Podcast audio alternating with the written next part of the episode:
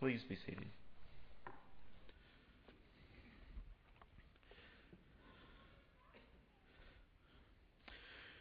Please open your Bibles up to Matthew chapter 13. That long text that Gilbert read is our uh, foundation for our thoughts tonight. Matthew chapter 13, verses uh, 1 through 23. Let's begin with a word of prayer. Gracious God and Father of our lives, in humility, Father, we approach uh, this text tonight uh, ready to unpack it, obviously, Father, uh, but at the same time a bit fearful.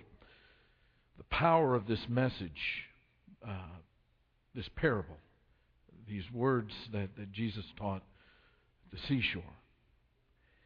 And it's our prayer, Father, that we will approach it, though, as disciples who are eager and enthusiastic about the kingdom of God and and eager and enthusiastic about being transformed and conformed to the image of Jesus in all that we do, Father, which is your good will. And we stand in awe of the ways that you do this. And our prayer tonight, Father, as always, is that you will give us ears that hear and eyes that see. For we seek, Father, to, to discern not only this word, but also to discern its impact on our life and to, to be open to the transformation that it makes, Father, the, the, the, the way that it, it, it changes us, sometimes painfully. But we pray that, that even so, Father, that, that you deepen us as people. Bless us now. Bless us in the name of Jesus. Keep our minds attentive, Father and we pray all of this in our Savior's name. Amen.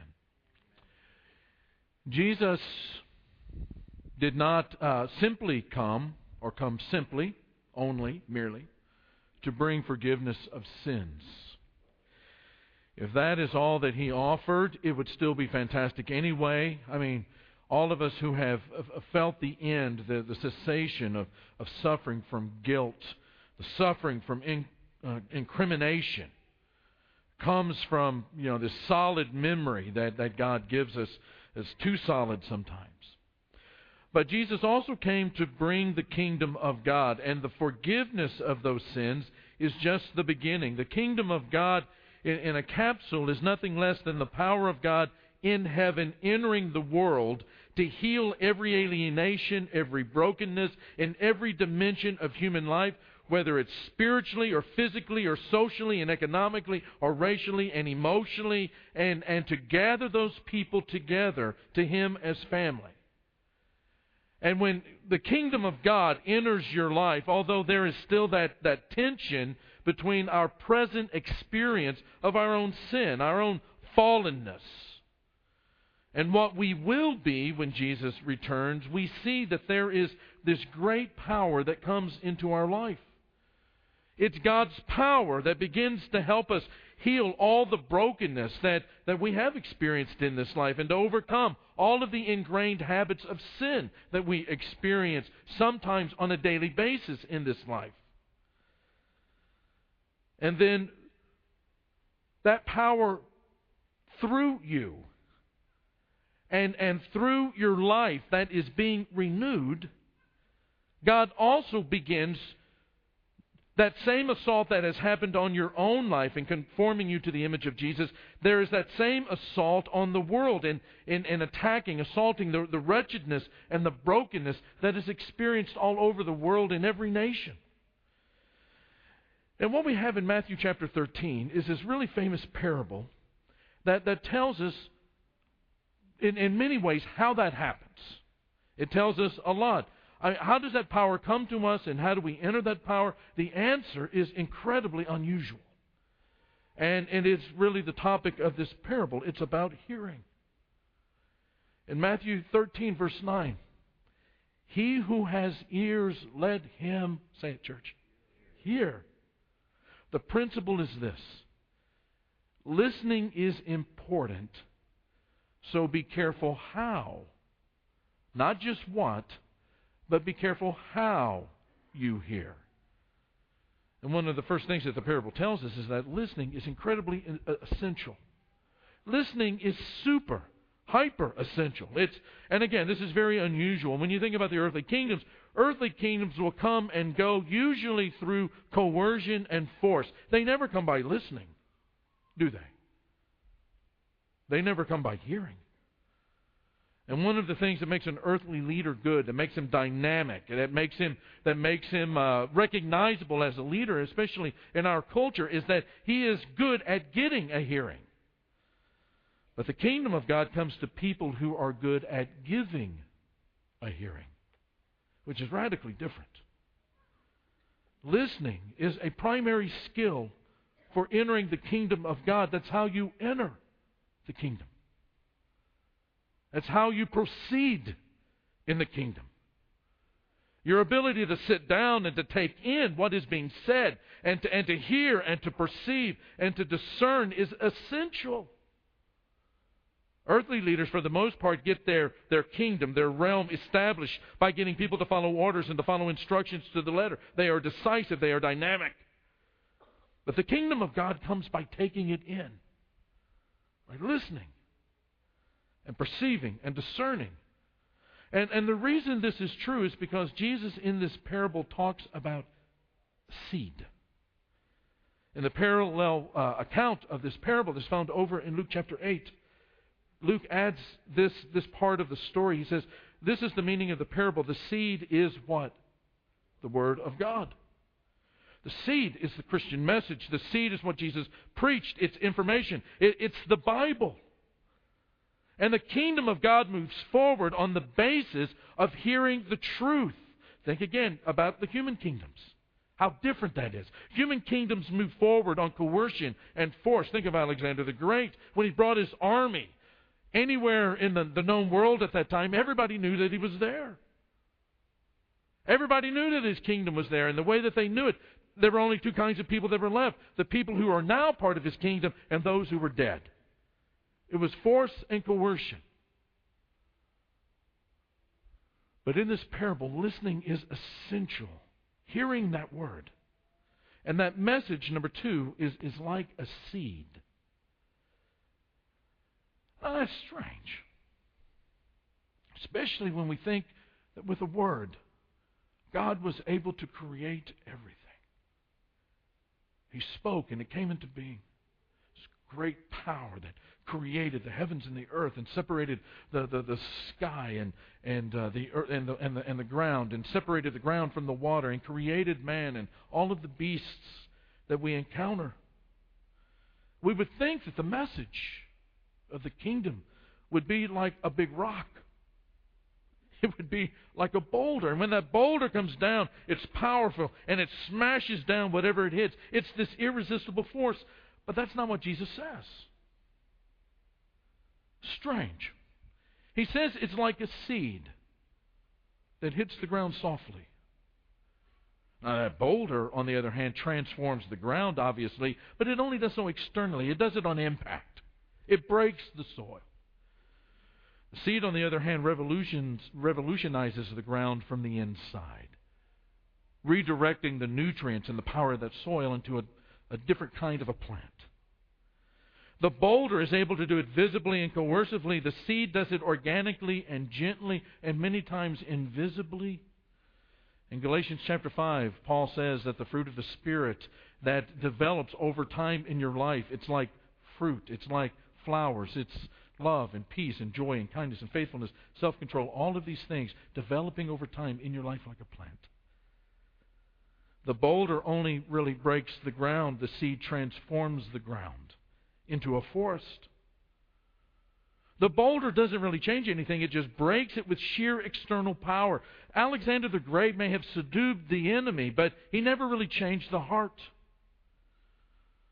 But the kingdom of God changes everything, like that seed, because it penetrates deeply into the heart.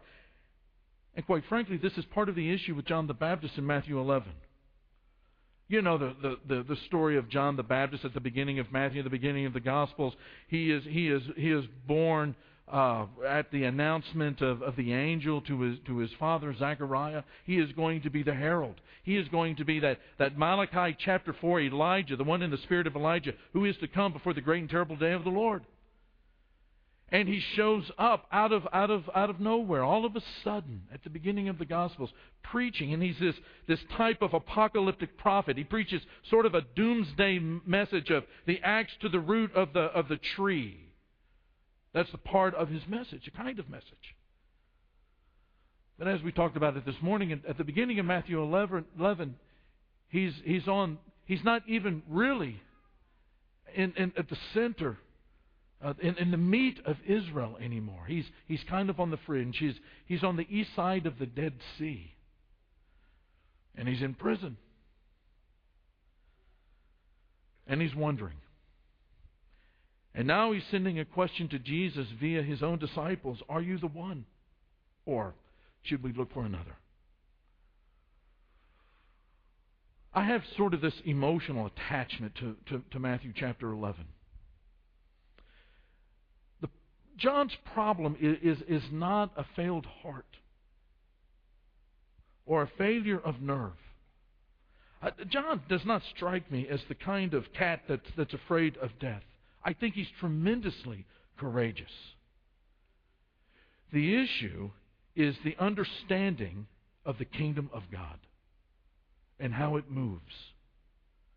The problem is in understanding the kingdom of God not moving forward like Alexander the Great. Doomsday, the boulder dropping and breaking everything, the, the, the rock, the axe to the root of the tree. And so John is struggling, I don't think, with, with courage, but with his own theology. John is struggling because Jesus is the Messiah and people are rejecting Jesus. They want to kill him. And there's still evil in the world. And John is wondering why he is being abused by, by violent, evil people. If truth be told, we all struggle with this kind of thing, don't we? You know, I, I remember thinking as a teenager, when I was a teenager, and wondering why, uh, you know, if, if Jesus, if, if God is so serious about saving people, why? And we were living just outside of D.C. at the time, and you know, it was, it was, uh, it was, uh, the, you know, the end of of of of, of Gerald Ford, the, the beginning of Jimmy Carter, and things were happening in D.C. all of the time in the world, you know, with different things that were happening.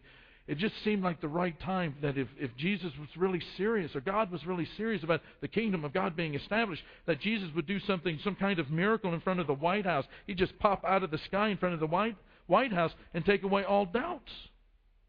He'd just do the miracle. You just do a miracle, Jesus, I'll believe.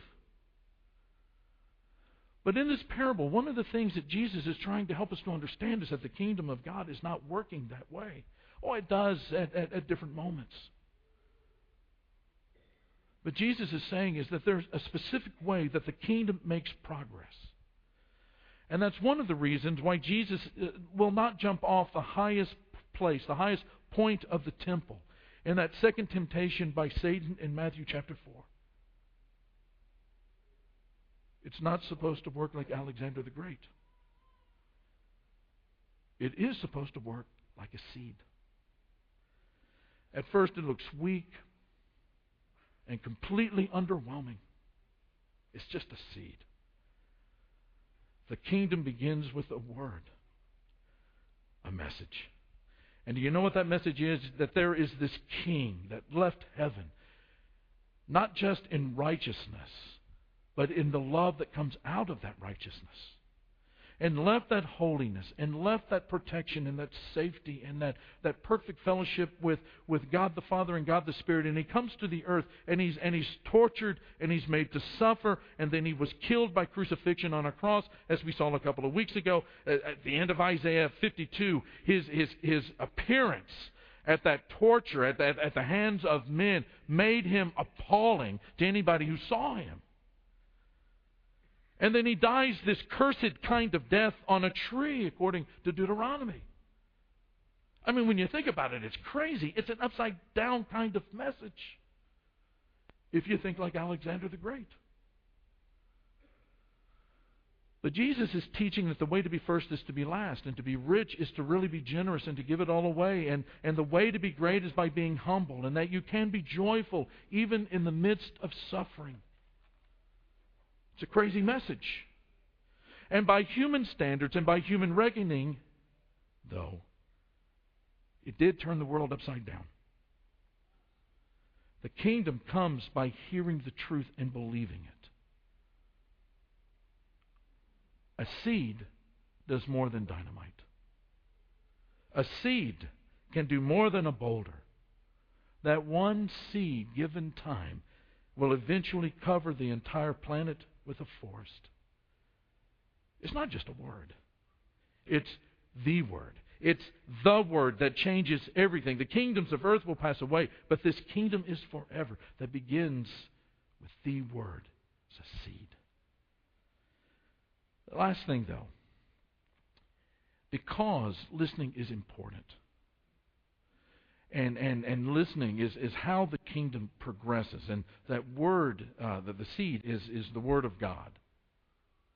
You have to be careful then how you hear. In, in this, this, this parable, there is sort of a test given to know if you're hearing the right way. Uh, there are people who think they hear, but, but, but they do not. Back in, in Matthew chapter 8, we have this, this fellow who says, You know, I will follow you anywhere you want to go, Jesus. And Jesus says to him, Foxes have holes, and the birds of the air have nests, but the Son of Man has no place to lay his head. Do you understand that? And so Jesus gives sort of this, this test, and this is really the frightening part of the, uh, of the parable, I think. The first test is this be careful of having a hard heart. When it comes to listening to the Word of God, a hard heart is, is, is, is extremely, extremely dangerous. Some seed never gets into the soil. The same is true with the Word of God. You can come to church. You can come to church. And you can listen to the Cary Grant of preachers. That's old school. You can come to church and you can hear the word, but it doesn't penetrate. Christianity and that, that kind of a, of, a, of a description is that hard heart. For, for Christianity and that hard heart, it's, it, Christianity is only theoretical. It's an exercise of the mind, but not the heart. And people need to see Christianity as sort of this personal discovery of truth in a way that is like waking that person up from sleep. You understand at some point that Christianity is talking about you. It's talking about you personally. And this truth that, that is a seed that God is speaking to you through that word sort of grabs you by the throat and lifts you up off the ground, and you realize that this is a matter of life and death. And if not, then you have a hard heart. And that word doesn't penetrate. The second test is be careful of the shallow heart. It's about getting all caught up into it emotionally. You hear with joy and and and and you kind of spring up for for a minute in the faith. You know this.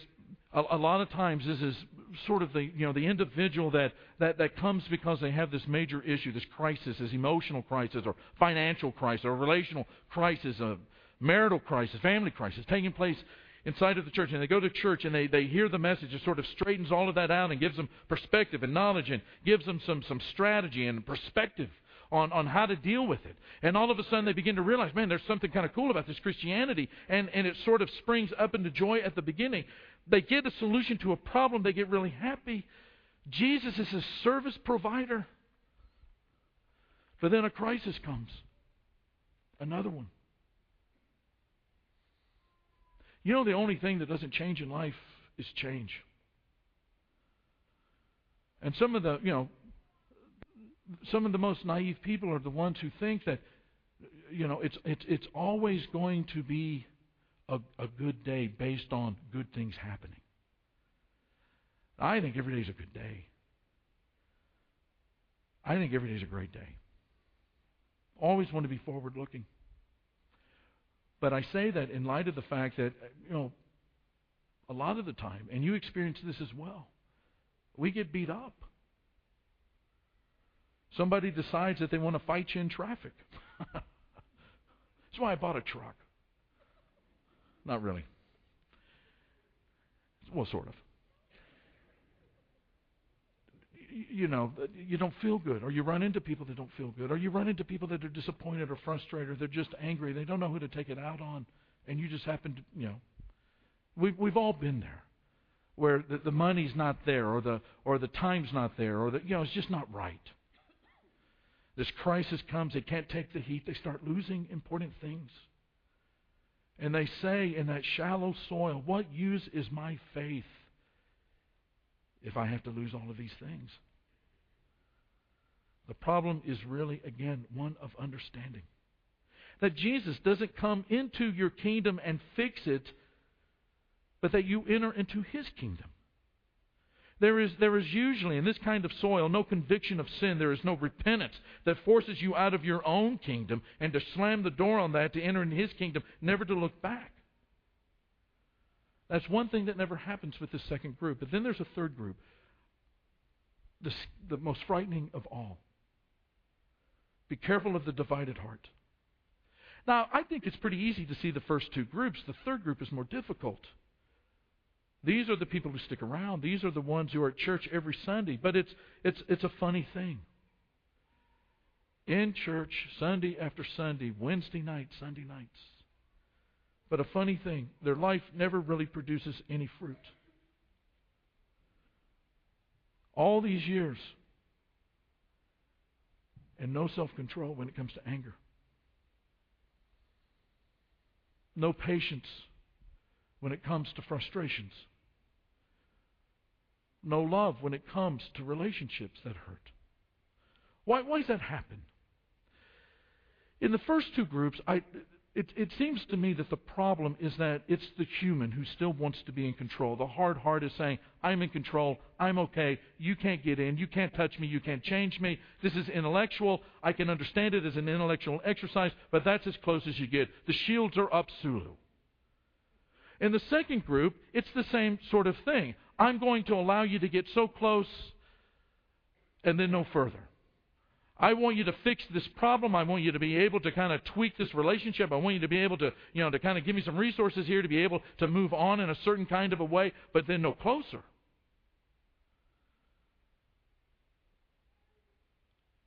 The third one, though, is particularly dangerous because it's sort of a co regency. You rule one part, Christ the other. That's why it's divided.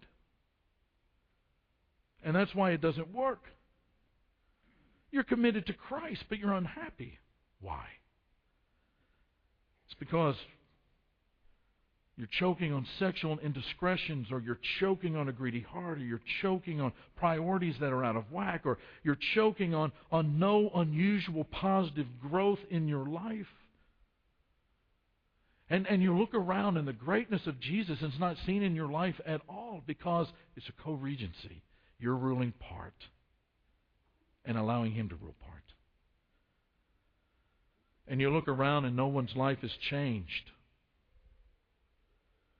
And it's because you are choked. You are choked.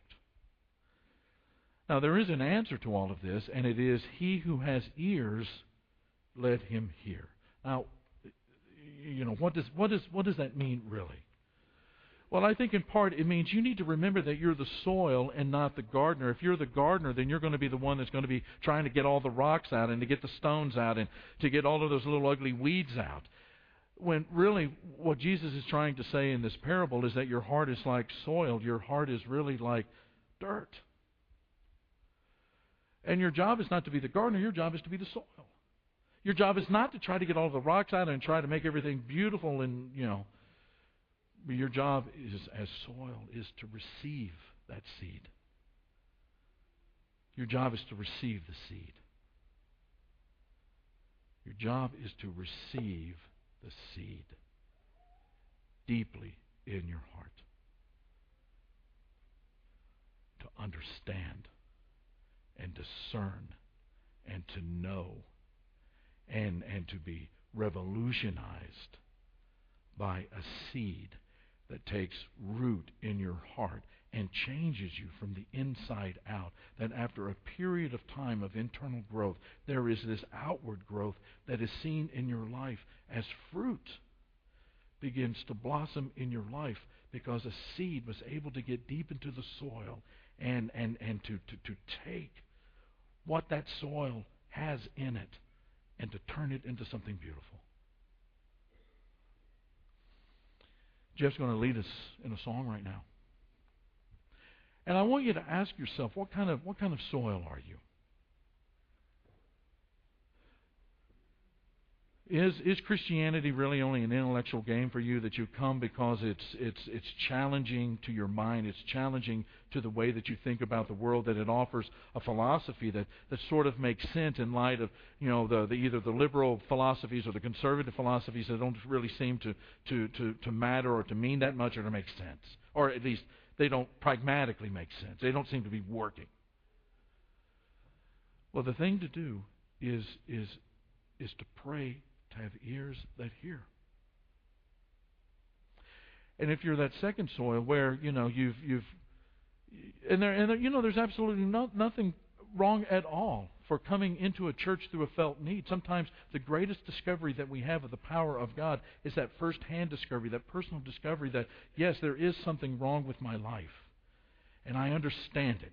That that that something is terribly wrong with, with, with who I am and what I'm doing, and I can't fix it. And we come into, into the fellowship of a group of people who believe with all of their heart that Jesus is the answer and that His Spirit is able to live inside of them and sins can be forgiven. But not only that, they can be changed on a daily basis into the likeness of Jesus as a work of that Spirit, as a work of that God in their life.